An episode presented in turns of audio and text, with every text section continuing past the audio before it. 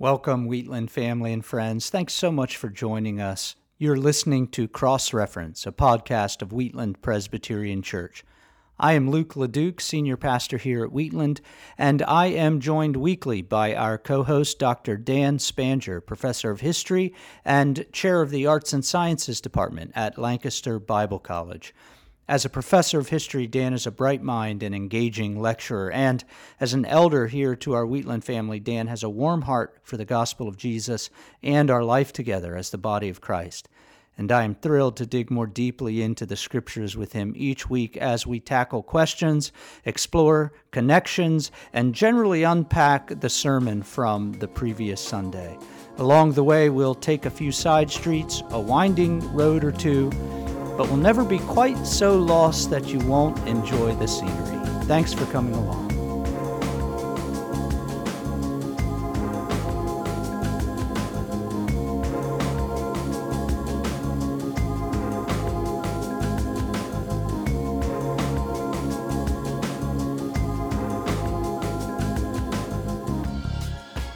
Welcome, Wheatland family. This is Cross Reference uh, with Pastor Luke LeDuc and Dr. Daniel Spanger. Thank you for joining us. I've heard some people, Luke, um, outside of my care group, and out saying that they're enjoying uh, enjoying these. That um, some of the things we're doing are helpful as as people are starting to unpack what you're doing in a sermon. And I I think part of this goes to the fact that you have the uncanny ability of packing 10 pounds of seed into a three pound bag uh, for the sake of our people.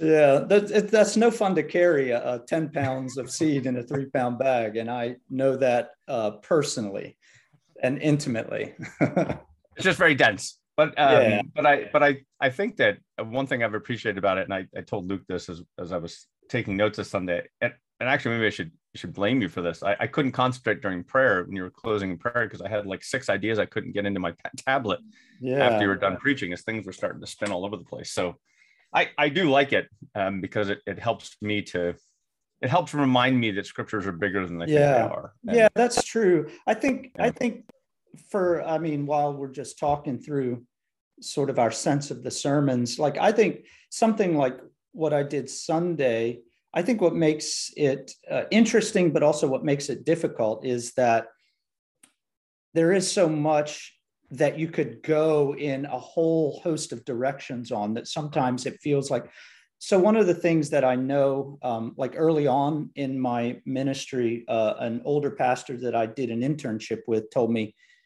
uh, bro you're shooting a shotgun. It, it, you'd be better off if you'd fire a bullet. And uh, I, I've worked on that over the years, but every once in a while, I got to break out my old school uh, sawed-off shotgun and just like. Well, this felt like a little like a 410, Luke. I'm not gonna not gonna lie. Yeah, um, right. Exactly. I, the way that I thought in my head, I had a different metaphor for the Sunday sermons that I had like five or six distinct fireworks went off. They all didn't yeah. get tied together all that wonderfully right, well. Exactly. But yeah. each one of the fireworks like left me running in like all these wonderful directions around yeah. the text. So no, it's there's it's your goal. True. Just unsettle us. Well, us on our heels. I think what I did is I brought you all along into my own experience of studying this passage in, in the uh, uh, it, during the week because I felt like I grabbed a hold of some things that I had never seen before mm-hmm. in this in this story that I couldn't help but not say, in a sense. I, you know how that is a fire shut up in your bones, in a sense. Whereas, oh, this is so interesting and this is so helpful. I just need to share that, but I'm just going to say it and then move on. And then what about this? And I'll say that. So it's all job security. I have to, I get to do it again next week and hopefully rein it in. Yeah. Wow. Well, and and and again, in that in that there are some really wonderful pieces here, and I don't know if we'll attempt. I don't know. I think in our conversation, it seems like you had maybe you had some ways you want to tie together and couldn't within the time frame. Yeah. Uh, so we can sort of see where that goes today. Uh, let me just make one mention to the listeners that we're having a little bit of internet trouble today, so things may jump or bounce around. We're just going to be patient with it. Uh, so if it if it jumps, skips, or pauses for a second, just hang on yeah it'll, it'll it it's interesting it'll sort of mirror the sermon in that sense. It might be a little glitchy but we were trying to hopefully a, oh living hopefully, parable. Right hopefully there'll be some interesting stuff in the middle of it. Yeah. So so one of the um what what occurred to me as you were and, and if I maybe if I had to define the fireworks you, you provided on Sunday, it seemed like this idea of pattern was very important to you. Mm, that there were yeah. multiple different kinds of patterns. And it and at some point each one of these patterns had its own thing to teach us things in family. yeah. you know, things in the fall, things of going, you know, the fall taking us back to chaos, um, yeah, the history of the world and how redemption works. So each one of these set its own pattern. But maybe just for a second, talk to us just about how to read Genesis's pattern and I know you don't mean by that that it's not history and true and real. Right. No, exactly. Right. Um, well, I, I think one, as I was reflecting on uh, sitting down with you this morning to um, rehash some of this, I, I was just thinking how I continue to be struck as I put in the study in these passages, in these first 11 chapters. I continue to be struck by the wholesale lack of context that we have often approached Genesis mm-hmm. with. And I to me that that has been the most surprising discovery for me um, in coming back to these first chapters is that oh yes Genesis does have a context into which it was given and I think for me that has been the most helpful thing and that's where probably most of my um, the, the thing that's been so exciting and helpful for me is to say, oh, this is what God is doing in his people by telling telling it this way and putting it this way and and narrating the story this way. Here is where he's going. Um, so for me that's what's been so helpful to recover. I mean, I think we're good about that. Like when we get into the New Testament, and maybe I've said this on this podcast before, but um, I think for many of us, we've come to Genesis. Uh, the tradition, I think, at least my, I don't want to paint with too broad of a brush, but my experience with Genesis was that I was coming to it for to have it answer the sort of the first and most important questions that I had about origins or, or, or about this or that. But, um, and I think it offers insight into all that. I'm not saying that, but there is this context. And I think that's what I was getting at with the pattern is, oh, this is the, God is giving his people a way to begin to see and to uh, recognize his work among them as he brings them out of the world and out of slavery and sin and bring them into a kingdom and develop in them and through them the, the life that will rescue them and the world. And so all of a sudden, he begins to set these patterns that will carry out in these amazing ways that uh, you and I have been thinking about together already this morning. And, and that there's a, a bit of a, I think, a dissonance, maybe a a mental or intellectual dissonance because as soon as they say pattern, you end up back in almost this sort of medieval way of looking at the text where it's allegory and this is mm. just God trying to tell you what sin is like. So the characters invented. And I think what you're doing here is, and, and I'm, if I'm understanding right, is saying actually it's a it's a it's a bit of both.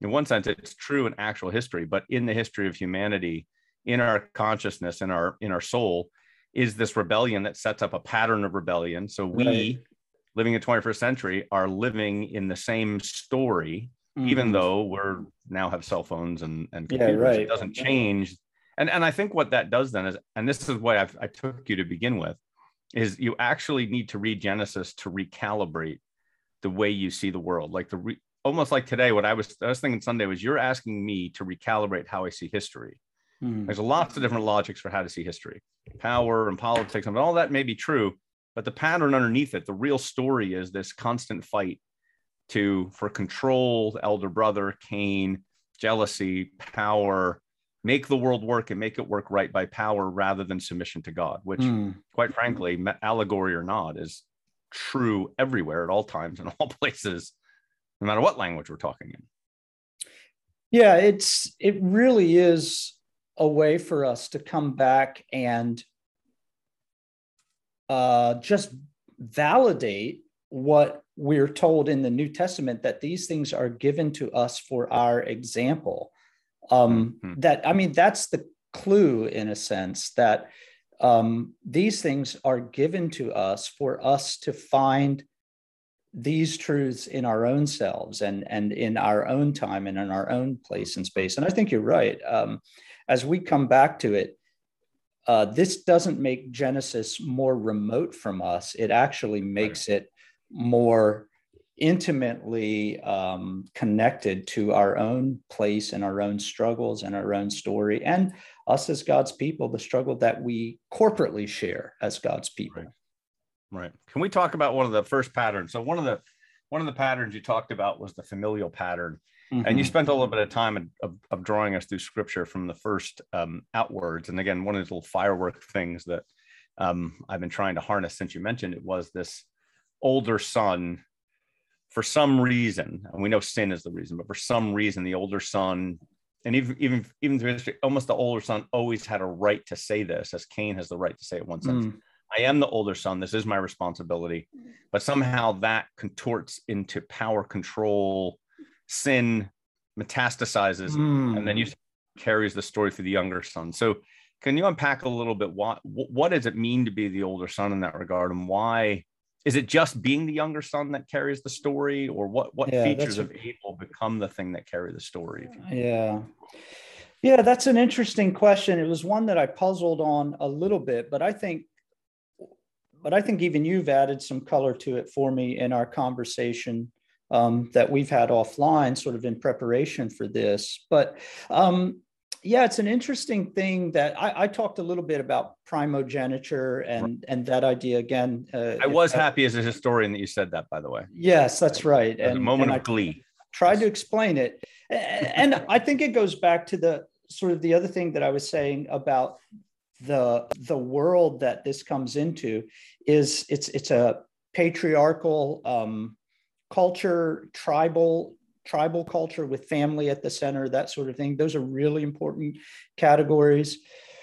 But it seems to me that um, I don't know, let's riff on that together because what I think yeah. that you're saying and what I think I'm sort of even beginning to unpack, pull it as we pull at that thread is that there's an order that the world um, put together in a sense. There, there's a logic that, mm. okay, this is how we care for our families and care for our world.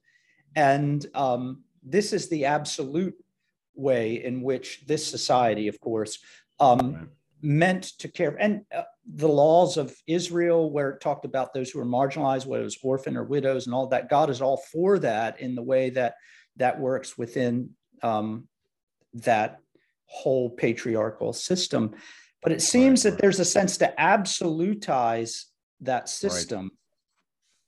And um, there's something about the system that becomes more important than the goal of the system. I don't know. What do you think? No, I think that's good because I, so I, I think when you think about primogeniture, you know, a lot of people monitor it to, well, oh, good, we've avoided that problem as if somehow oldest son thing is the is the issue here. But when you say pattern, I think what it strikes to me is, yeah, there that's a constant that the world is always coming up and always has even now with here's what history is really doing and here's how we actually need to carry it and typically if the world has decided that outside of obedience to yahweh it's going to result in someone bashing god's people over his head which mm. is sort of our culture it's not primogeniture now yeah right. but there's some logic to what what people deserve and ought to have and is right and that mm-hmm. and i you made this statement which i thought was really great i'm sorry i don't have the exact words here you said something about the apple and the or sorry not the apple the fruit um, yeah. good and evil that now you've you've you've learned good and evil right you've decided yeah. now now go do it and that's exactly what happened yes. we come up with yeah. the standard and the right and evil and and cain and, I, and this is one thing i said to you and i don't know if this this works luke but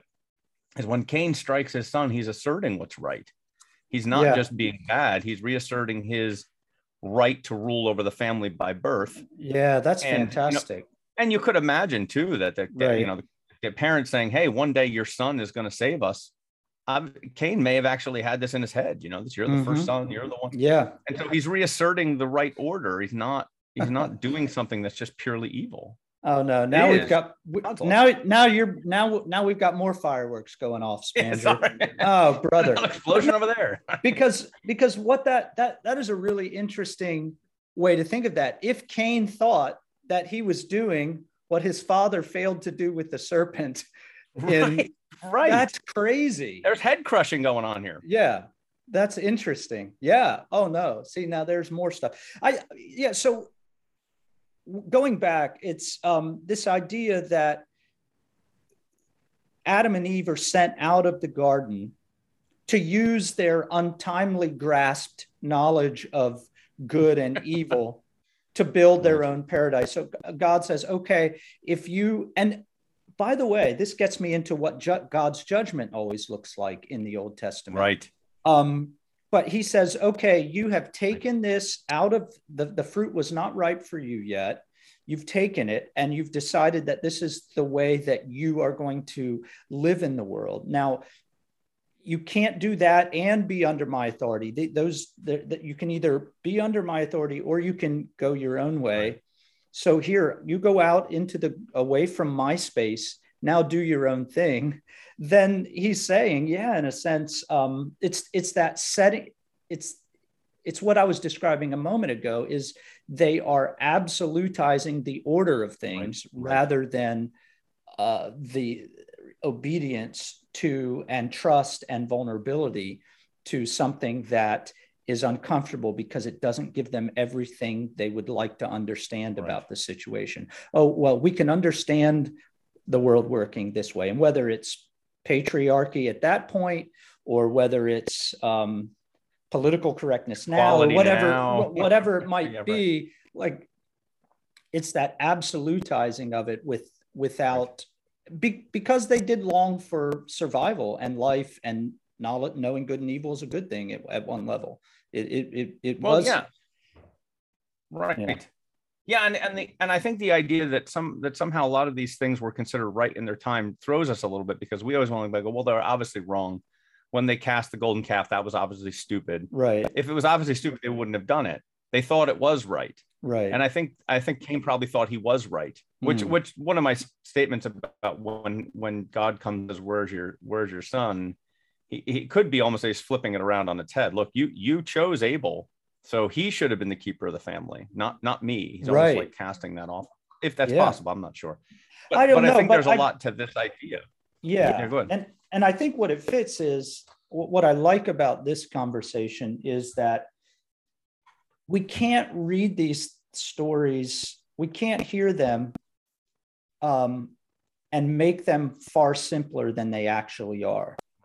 Right, right. Because one of the questions I was asking you at the beginning, I was hoping you would answer it for me, and I think there's a sense in which you, in which you have, is I, am oh. looking at this and I'm thinking, well, I asked it, be, uh, it to you personally. It's a question I was asking the whole time last week: is how does Cain go from it, it's not as if sin like slowly grows and develops and you know first cain starts by just sort of mis you know like marginalizing his brother and he cuts him out of something but no how do we go right to murder right how, how does that happen but if if all of a sudden we're talking about what cain saw was a threat to the order that they'd established there just outside the garden and mm. if hmm. if Cain found that as a threat that the younger now was going to try and do something that was meant for the I you know that's a different discussion and that's a more interesting and it's I think it's probably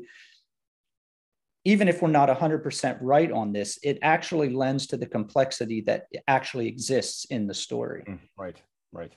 Yeah because I, I i think that it does it almost sounds like too allegorical. Oh yeah. everything's fine then there's sin. He walked around one day and said oh yeah. i don't like this. I'll kill you these right. become rather plastic cardboard cutout people that aren't really real John Grisham bad guys in John Grisham novels are always sneering and snarling. Yeah, right, right. You know, but there there there is it does and I, and I think I think if you're if you're a and this is another interesting context which you've brought up quite a few times in our discussion about this in your sermon is that this is happening to the Jews who are in the desert, the Hebrews, mm-hmm. mm. that that for them to be convinced that somehow Egypt is not right that yeah. their order is wrong, right? Right. I mean, they've been struck down by Egypt because Egypt has established, as you noted, their order. This is what mm-hmm. the world is supposed to be. So yeah. it wasn't Egypt just saying, "How can we be evil?" Right. They actually think they're protecting what's right. Exactly. Yeah. And you they, have to know, right? You have to know as the abused person, actually, no matter how convinced they are, and, and you said this, you've made a really interesting statement that the younger always carries the history of redemption.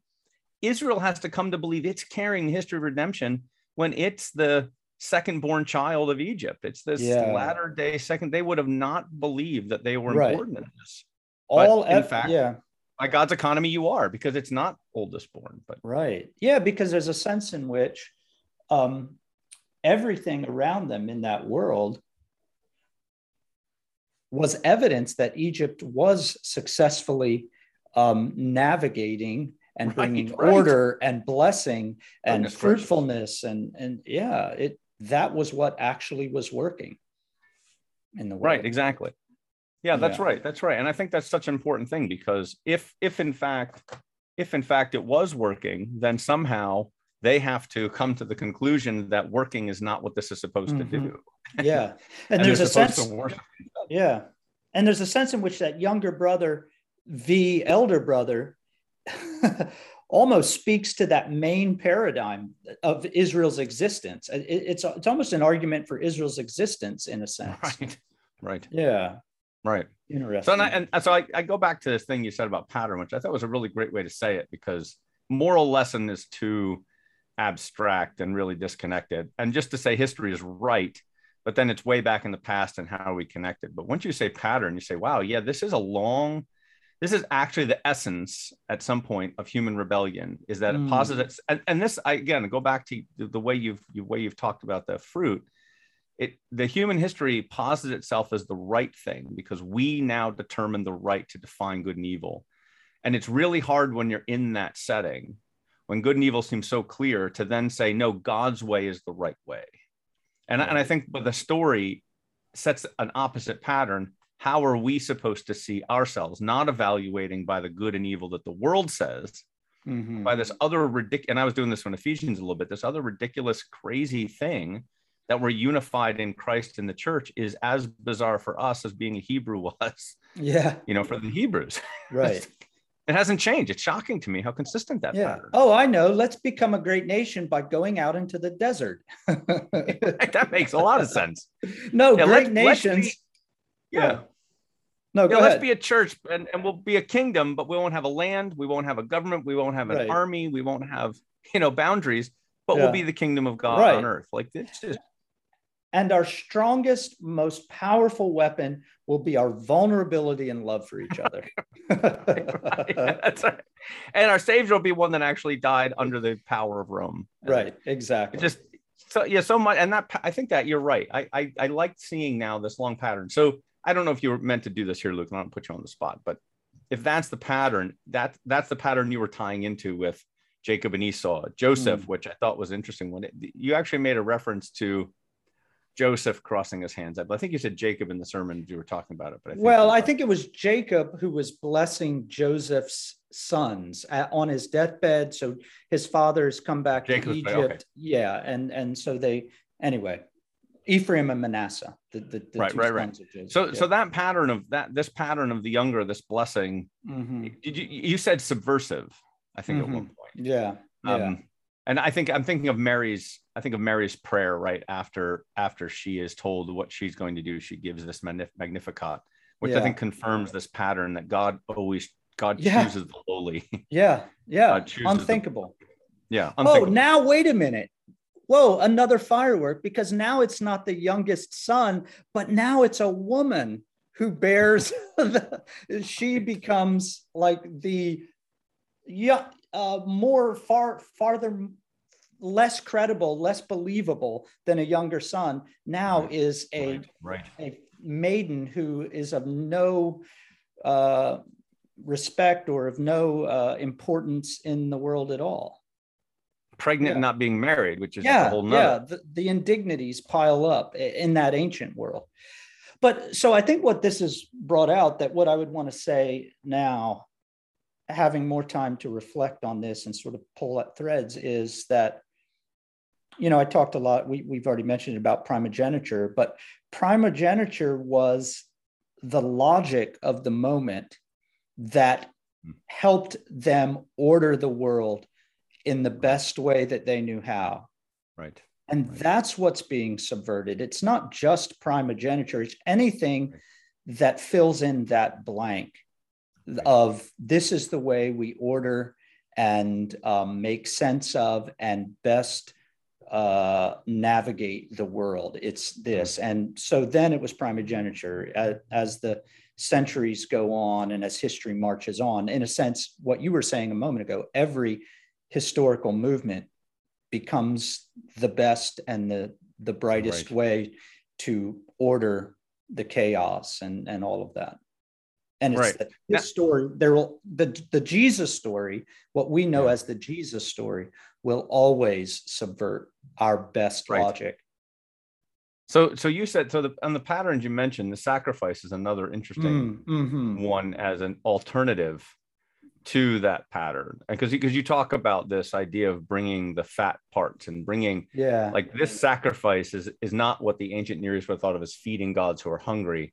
Mm. This is actually taking the best of what you have in a time when starvation is possible. Mm-hmm not impossible. Mm-hmm. It's very feasible. In fact, that happens yeah. on a regular basis. Yeah, yeah. Taking these things and out of hum- humble, giving up those resources in love of and repentant love of God and repentance for sin. That's a mm-hmm. whole nother pattern yeah. that seems to subvert all these logics you're talking yeah. about.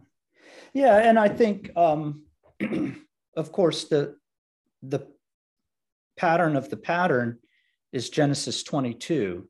Mm. Um, and I've I've been trying to think a lot about, you know, human sacrifice was not unheard of in that mm. time.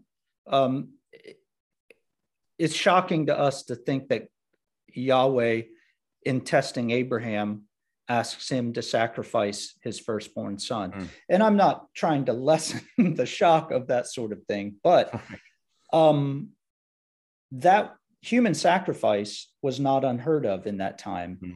Mm. And what happens when uh, it, it, was it was actually for like really crazy situation. No, I'm not crazy situation. I, in in Mesopotamian Babylonian culture, there were there were reasons when that would have been a response of their ancient Near East people was human sacrifice.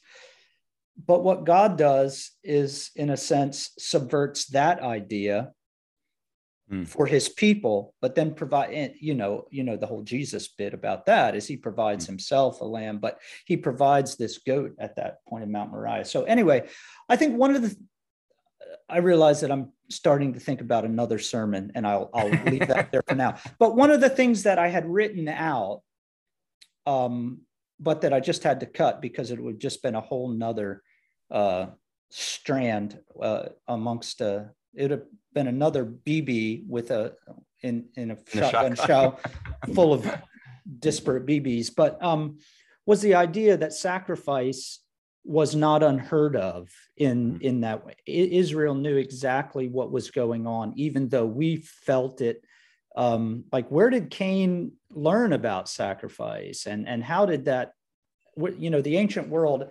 I was thinking is a place that was altars and con- altars and offerings were as common as convenience stores is what i was yeah, thinking right. you couldn't go very far in any ancient civilization without finding one on a corner and um, and that israel's whole deliverance begins with you know from egypt with a sacrifice and it wasn't unheard of the, the passover deal and all that but um yeah and, and i think that but that there is equally just you know talk about this as subversion. Um, I think to the modern mind, it doesn't sound subversive. It's like, well, mm-hmm. it's just another god to sacrifice to. But the whole the whole system of sacrifice here is entirely inverted. Mm. It it becomes it's interesting that that it was this way of of of caring for the gods, and actually this is the way now God cares for us. It's like this right. total reversal that God actually creates a system whereby He can relate to us again. Mm-hmm. He can come back and meet us again, and He uses this terrible system that was all all corrupted.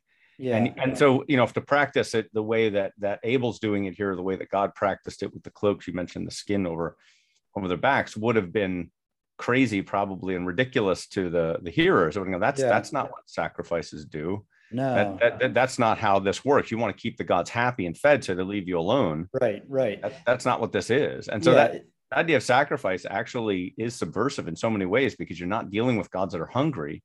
Mm-mm. You're dealing with a God that is the I am, who wants us to sacrifice because he wants us to be in relationship again. It's not how you keep people off when you get fed and you leave the shepherds in the field. It's actually you bring them in. Right. Jesus brings them into the table by his sacrifice. Right. Sacrifices are usually that which keep people, you know, farmers are out in the distance farming so you can mm-hmm. eat.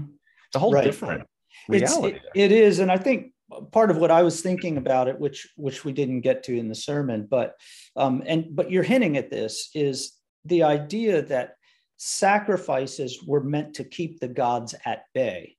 Right. From from um, look, if you do this, this will appease them. It, right. You know, to right. just to help them forget that we're here doing our thing in a sense.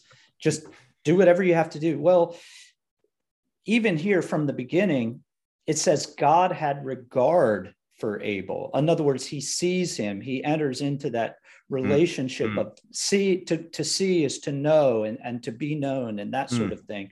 And I think that's what's so different about, as you were you're just saying, is that mm. this wasn't meant to appease the God. This was meant for God to be pleased with the person, not to forget mm-hmm. about him and and you know direct his godly energies and angst elsewhere, but to actually mm. this cut God uses sacrifice. We'll see in in uh, Genesis uh 12 15 which one is it where he cuts the, the, parts sorry, get 12 separated. yeah yeah he uses that to enter into this covenant with his people and that's a hmm. different that's a different way there's no when we sacrifice well sorry when the ancient near eastern civilizations sacrificed to their gods. It was not because there were promises being made. It was, it was, as you said, just to keep him off your back. Sacrifice now is reminiscent of the promises that Yahweh has made to his people and that he is pleased through those sacrifices. Yeah, it's a very subversive and different thing. Well, so there's a parallel here for me because if we say in our modern culture, what, what are the primary things? Kindness and love and niceness actually for us those are not redemptive there has to be a sacrifice there has to be wrath mm-hmm. And there has to be then us seeing ourselves as dying to ourselves where in this culture kindness is affirming yourself as a mm-hmm. christian actually we believe that being kindness means dying and calling all the others likewise to come and die right god gives yeah. you christ yeah. bids you come and die right. And there's something by that sacrifice that is so subversive to this logic as well in this world that it's yeah. seen as not loving and not kind and not nice and right. God would never do that. Well yeah. by the world's logic no but by god's logic this is actually what redeems the world. So i, I think right. that pattern of sacrifice being as subversive then as subversive now is really quite true.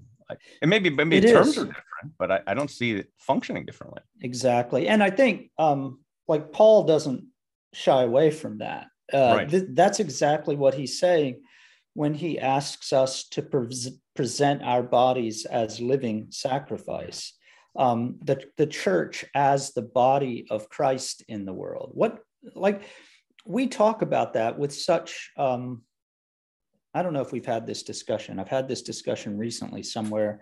Forgive me if it was on this podcast, but we think of that body of Christ analogy as sort of, um, oh, well, that we're the body of you know we're a body of people or no right, that right. analogy body of christ living sacrifice christ's body was right. presented as a sacrifice for the life of the world through uh, the the denial of himself and the death and resurrection and we're called to be the body of christ in the world that sort of changes that analogy for us a little bit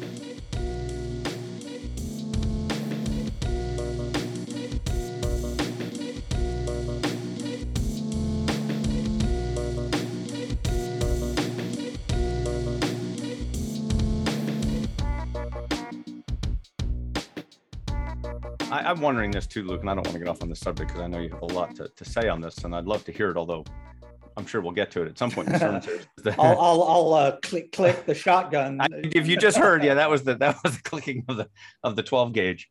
Um, is the idea of the of the sacrament, um, the Lord's Supper, is mm-hmm. is this really mm-hmm. odd subversion of actually taking death? I, I haven't thought of it that way, but you're actually you're not taking the wholeness of you're taking the brokenness of christ. You're taking it mm. you're actually owning that this what is supposed to be food which is food which nur- nourishes the body mm. but actually represents the death of the body. Right. Like like like that's a very subversive say i'm coming to this food so that i absorb into my flesh his death. Yeah.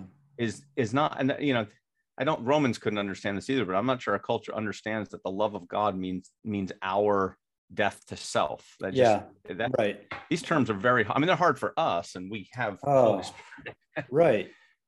Well, I think um, there's a sense in which what you're hinting at is what um, maybe it's N.T. Wright. Sorry, Barry. What N.T. Wright has just say um, N.T. wrong, yeah, and then make your point. It's going to be no, but but N.T. Wright talks about the just we we don't catch it, but the shocking um, imagery that the cross has become this thing that we wear around our neck um, or mm. that uh, you know that has become the sign of our faith um, and we don't think of it as what it really was this instrument of torture by the greatest uh, most powerful civilization at that time that put right. to death the messiah and sort of in a sense um, underlined its authority and its power and and was right. this grand so there here's your messiah he's on this cross so but the but christianity has taken that cross and made it at the very heart of its symbolism but we've we think of it as sort of a, a, a beautiful little piece of jewelry that we might yeah. yeah and and that's and i think but what you're saying is that's actually what's going on at the table sometimes we forget that what we are what we're feeding upon, what is the very lifeblood of the church, what is what is meant to be our own life is the broken body and poured out blood of Jesus for his people. Right. And that that's not just um, a symbol that is warm and rich. It is what we are called to do by Jesus himself, right, to right. come and to die and to give our life for the life of the world. Um, for each other. When you said it that way, it was I I mean the picture of this massive Cain called Rome striking mm. Christ and then yeah. going on to build massive empires, which is what Cain's children yeah. all go do. Lamech, yeah, build the first civilization. It is, right, it's a poetical um, precision to to mm. to that pattern. That here Rome does the very same thing by reassorting its order over over God, but that the blood of Abel goes in the soil and actually yeah. defines the world now by tainting yeah. it. Yeah, yeah, it's it's fascinating, and that the blood of Jesus uh, speaks even better things. Yeah, I mean, it's yeah, it's phenomenal. It's just I and and of course, you know the the way that these things interrelate and like you say even all the way up to the way we experience the lord's table now and and the way that it defines the church all the way back through i mean there's continuities here that are just mm. mind-boggling and i yeah. i you know I, i've seen study history cultures that have tried to attempt consistency and it just yeah. it only works in, in myth you know well we're right. we're a republic now because we were founded on liberty and that's only in the vaguest sense but the mm. but the, the the richness of the continuities from abel through christ to the church now is just it's shocking yeah. it's it is it's shocking. it is the grandest and the most glorious thing to be a part of this kingdom you got to read Schaff's quote now if you have it. Oh yeah, yeah, yeah, right here. I keep it handy. I think it's. Uh, I think it. I think it's worth rereading. Yeah. I'll say something profound while I find it, Dan. here it is. I'm, I'm, I'm opening it up. I couldn't think of anything. I'm glad you got there. Yeah, I, I have it here. The central, current, and ultimate aim of universal history is the kingdom of God established by Jesus Christ. This is the grandest and most comprehensive institution in the world, as vast as humanity and as enduring as eternity. All other institutions are made subservient to it, and in its interest, the whole world is governed. It is no afterthought of God, no subsequent emendation of the plan of creation, but it is the eternal forethought, the controlling idea, the beginning the middle, and the end of all his ways and works. The first Adam is a type of the second Adam. Creation looks to redemption as the solution of its problems. Secular history, far from controlling sacred history, is controlled by it, must directly or indirectly subserve its ends, and can only be fully understood in the central light of Christian truth and the plan of salvation. It's glorious. Yeah. And you know, and for Abel and for the disciples and for the church, if you were to ask your eyes and your ears whether that's true, you'd have to say no. right? You'd have to say no. You'd have to Absolutely. say, well, Cain won. And, yeah, and just, I, it doesn't make sense. Yeah. And I think that's what we're saying that Cain couldn't grasp in that moment either. Right. Right. Yeah. Right. Yeah. And neither could Rome, and neither can our No, culture really, because their no, certainties are. They've got their definitions of good and evil, and they're applying them with every bit of gusto they've got, and well-intentioned or not, it's irrelevant. It's it stands against the king and his way. Hmm. I got Hmm. I have a question in this, and I I I don't know if if you can tie this in, but you as again with all of this, that all the connections start to pop. But when when God says to to Cain, and, I, and someone at, at at last night in our little Calvin group said, and I think it was uh, well, it doesn't matter, was the idea that it was interesting that that yeah, Cain didn't apologize for the sin. Mhm. He simply just said, you know, hey, I'm not my brother's keeper. I said, hey, I don't want to die in this. But Mhm. but God's advice to him was sin is crouching at your door. Mhm. Sin is there. So Mhm.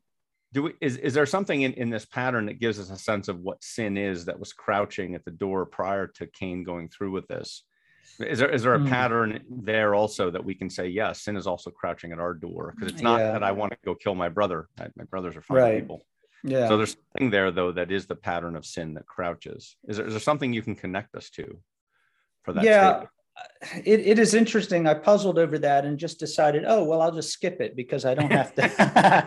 And then comes the podcast. yeah, now we come to podcasting. Dang it, you asked it again. No, I think um, the best, the best, and I'd be happy to hear what you guys decided last night uh, as you talked about it. But for me, I, I think it's this. It is. It's in a sense the tree that is there again. It's it's it's it's it's Mm. again the sense of will you do well? Will you, in other words, um, do what?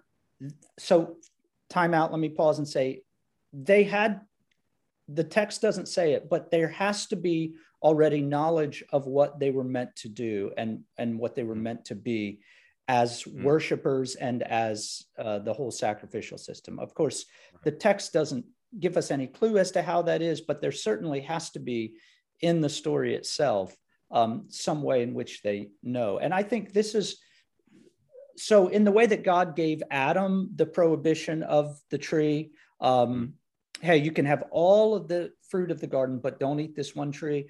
I think there's a sense in which abel cain and abel had some revelation as to what this sacrifice and offering and relationship with god was meant to look like. Hmm. and i think what this is uh, if you if you do if you do well you'll be accepted. If you if you do not eat the fruit of this tree you will live if Mm. you obey god you will live and if you do not do well sin is crouching at the door Mm. it's that same thing that was given to adam and eve in a sense this this desire this uh, uh this, the the the seduction of this is what f- feels like it is the right thing. Maybe it's the logic that makes the most sense versus what God has actually said. And so I think that's it, Dan. It's a it's a it the whole story. I, I pointed this out a couple times is almost a restatement of the story of Adam and Eve and their sin in one sense. There's all these um, connection points, the questions, the timing of the questions after the sin, after something done that's been displeased. And I think that fits along in there. That that's my best guess because it, it just helps me read the story uh, a little more coherently. Well, what, think, what did uh, you guys come up with? Well, I, we didn't we didn't go anywhere on that. It was just I think what you said was really helpful was that to understand Cain's response, Abel Abel or um, Adam and Eve respond by at least replying, okay, we know what we did was wrong. It's someone Mhm. else's fault. This Right. declension, which you you make this point that after the first sin, things things things get continually worse, which makes sense of what's about to happen in Noah's Noah's age. right, right. But the but the idea that now Cain is not even interested in saying, hey, what I did was wrong. It was it was it was Abel's fault for trying to take my authority in the home or something Right. like that right. he just simply said hey you know who's gonna i don't want to get killed either now um, and that seems Yeah. to be the true concern so that was very helpful at least in our conversation as far as yeah. the sin crouching and being mastered we, we didn't have a good sense of what that was yeah. but I, I do think there is something about the pattern like you say about yeah. The, tree is not to eat of it is not really just to commit one thing it's once you do that it now overcomes you it becomes a second pattern it becomes Yeah. it, it's its deviousness is not just that you made a mistake and now you know it it actually starts to corrupt your moral center and your and all of a sudden what's right what's wrong seems to be right and what's right seems to be wrong. It, Yeah. that, that that that sense that it's a violent thing that overthrows you and overwhelms you, which Well, I think follows if that's what happens to Cain's family. My goodness gracious, that's ex- that's exactly consciousness right. disappeared. Right. And and I think as I I remember now uh, some of the studying I was doing on that verse, um, and I think even in the footnotes of a good study Bible, it'll say that its desire is for you. It's not just for you. Its desire is against you. There's this um, antagonism. There is this maybe what uh, was going on uh, in the seed of the seed of the woman and the, versus the seed of the serpent. This enmity, this its desire is against you, maybe, or its desire is to master you, is another Master translation you. that I read uh, as I worked through it. But yeah, and it's that, and again, that is exactly what happens. And in fact, we'll see that Lamech, who, who comes from Cain and all of this in, in the end of verse four, he eventually becomes a dead end.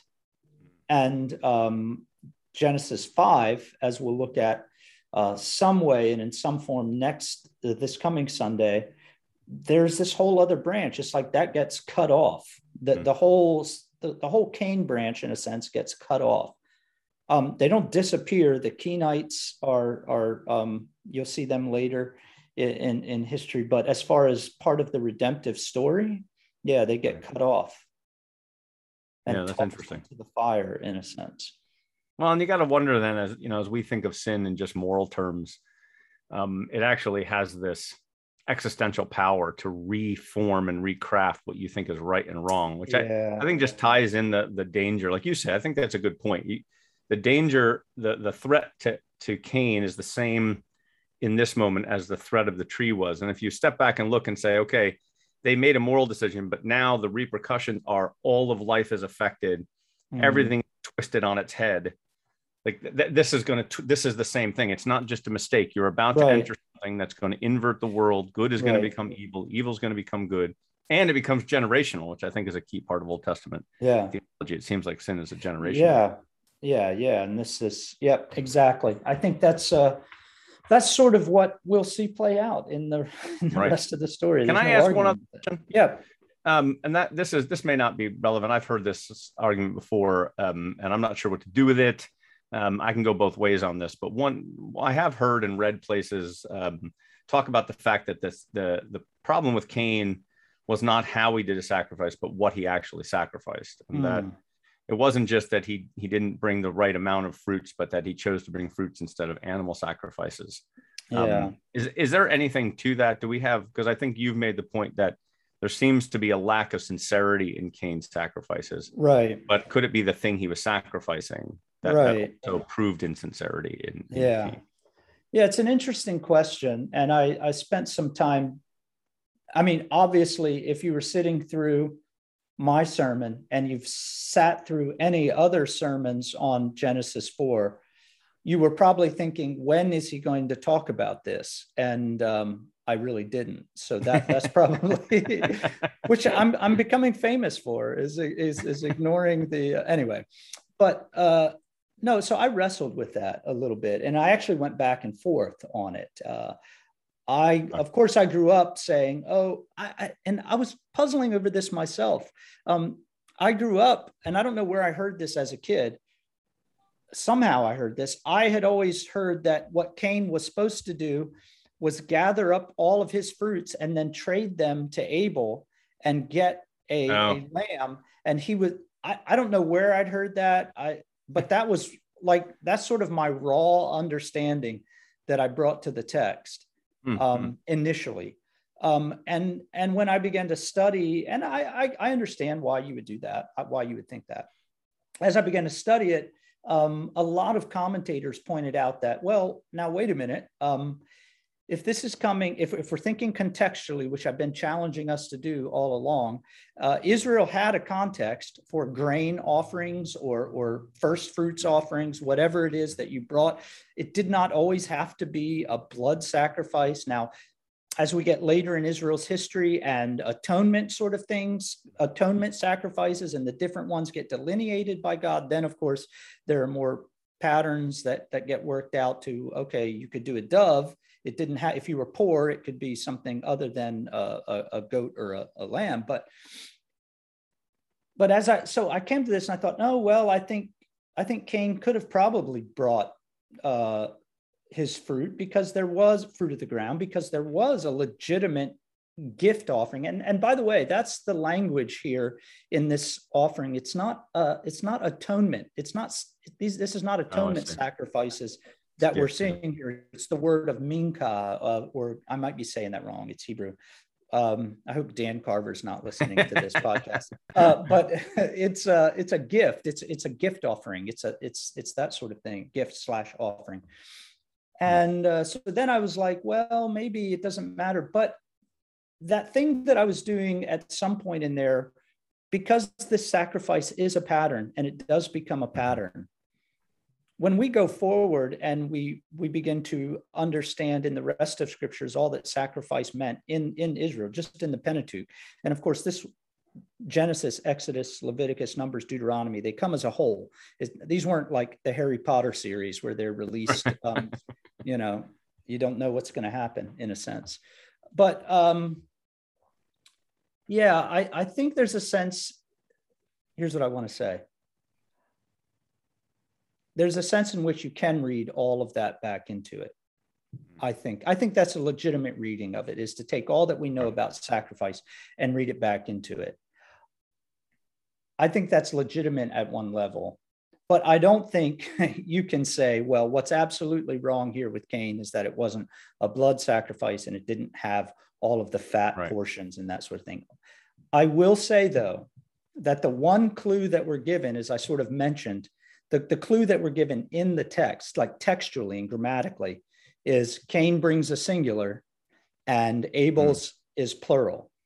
And mm. and there is something to that. So I think I, I think that's right. I think that the sacrifice itself does say something mm. about mm. the motives and the heart with which Cain brought his sacrifice. So yeah, I just not committed, not not fully committed on yeah. that, but I but I think there's something to it, and I think it's legitimate. Well, I, I yeah, and I think for for those of us, all of us who are trying to read scripture and read it um, well, uh, th- there are these richnesses in there. It does not change the actual message of, yeah. Of what the, the the clear message of the text, which is the the regard God has had something to do with the mm. sincerity with which whether it was this brought or that brought. Right. The point is the sincerity wasn't there, and we get two, get caught up whether snakes had legs and kind of things. Like two that. two other things that further deepen that is the way in which, um, first of all, um, the first fruits thing is very clear in Abel's sacrifice, and it's not mentioned in Cain's. There's no hmm. mention of the mm. first fruits, which is an enduring principle in, in what we know. Uh, the second thing is the way in which the the grammar says the lord had regard for abel and his offering it's not just the offering it, there's this connection that is being made between the offering that's given and the one who brought yeah. it so that it mm. ref, the offering itself reflected yeah. something of the one who gave it so it's mm. not like god rejected cain's offering it says mm. he rejected he did not have regard for cain and his offering. Or that mm. it's not that God accepted Abel's offering, it's that God accepted Abel and his offering. So there is something there about motivations and the heart of the and and all of that of, of course speaks to some of the things that I didn't say is like did Cain have an inadequate sense of his sin and an adequate sense of what sacrifice right. was meant to be? Um, was, was, there human pride and spirit and a lack of spiritual humility? you know, these are all things I was thinking about, but um, I felt like it. Well, that's good. Well, I, I, think there's a there's a formalism sometimes in these conversations. Think of the mm. Catholic mm. problem that Luther is bringing up. Is there's a formalism to sacrifice. It's you just didn't follow the, the prescribed ways. You didn't know Vulgate Latin or something. Or, mm-hmm. But it, but really, there's that that rarely is what God is looking at. I think this goes to other things you've talked about when even towards the end of the Old Testament, when when Israel got caught up in its formalism, it was like you know, just no. God said no. I I it's a contrite and broken heart not the sacrifice themselves are a way of showing that but they yeah. on themselves aren't actually the, the value it's the contrite and broken heart that we want to see right yeah and whole, i think as you say reading backwards you can read from that and jesus own discussions about what mm, true repentance looks mm-hmm, like back into abel mm-hmm. and say Abel Abel must have in that moment been been showing and offering in a self-sacrificial, humble way mm-hmm. who is the true God, what is right. truly important in the world, what's really valuable. Yeah. And Cain was caught up in his own position or something, and well, sacrifice is just the way to get at that. I have in my hands here some notes that I made um, that didn't make it into the sermon and and I had this line written hmm. it's I said it seems to me that Cain wanted affirmation before righteousness like the most important thing was to hmm. have his position mm. I mean you've talked about it eloquently I think and brought like he had this idea of his himself as the firstborn blah blah blah he wanted that affirmed before mm. the righteous and the relationship and and the humility you know what was most important to him was his position affirmed.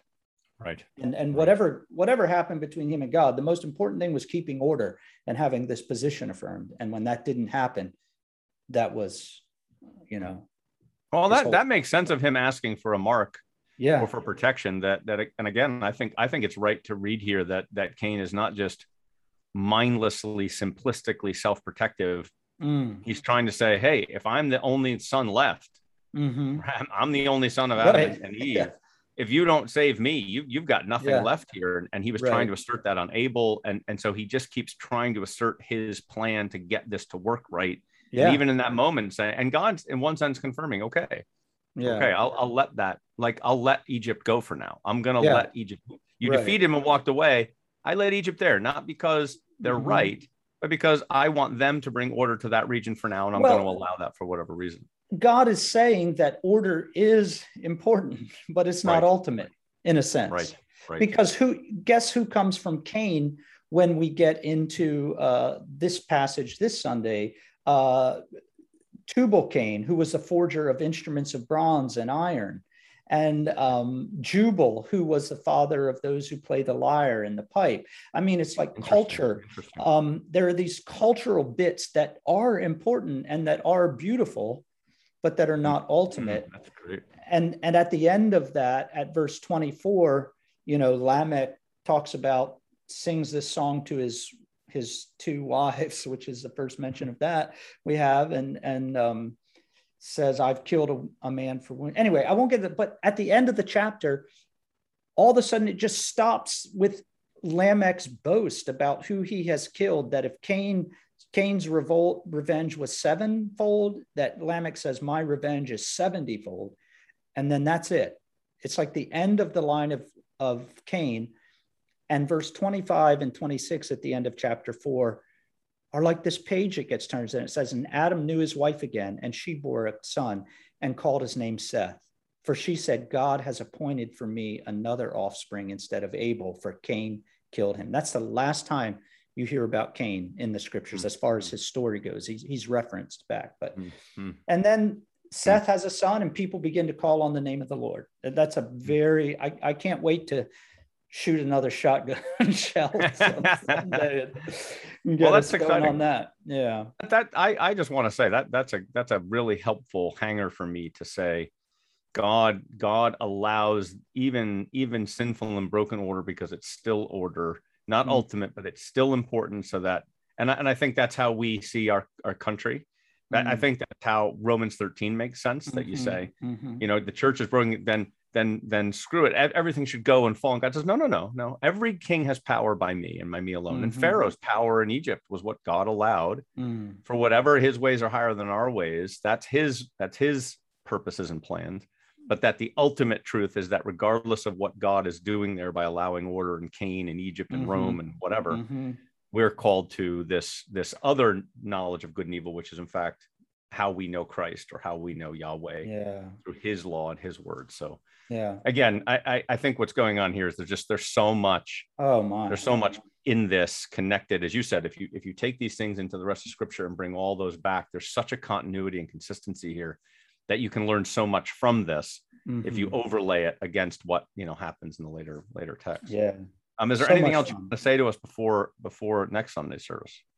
I don't. I mean, uh, no, not really. I'm I'm my biggest concern is whether people uh, we'll be able to bear 32 verses out of Genesis chapter 5 of genealogy.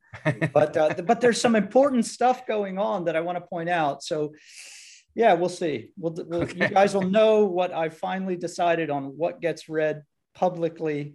Um, not that I'm afraid for it to be read publicly, but uh, there's only we have you know limited time in You're testing our endurance. That's right.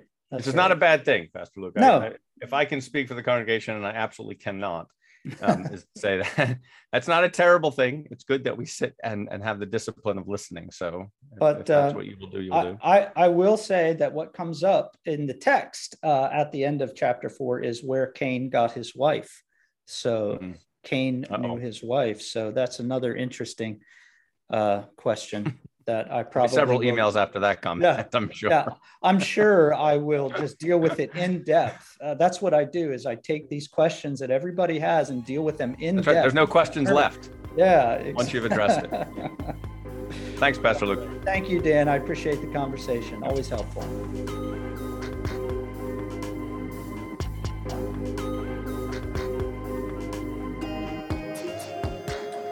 Friends, thanks so much for joining us for this episode of Cross Reference, a podcast of Wheatland Presbyterian Church. You can learn more about our church and discover additional resources on our website, wheatlandpca.org.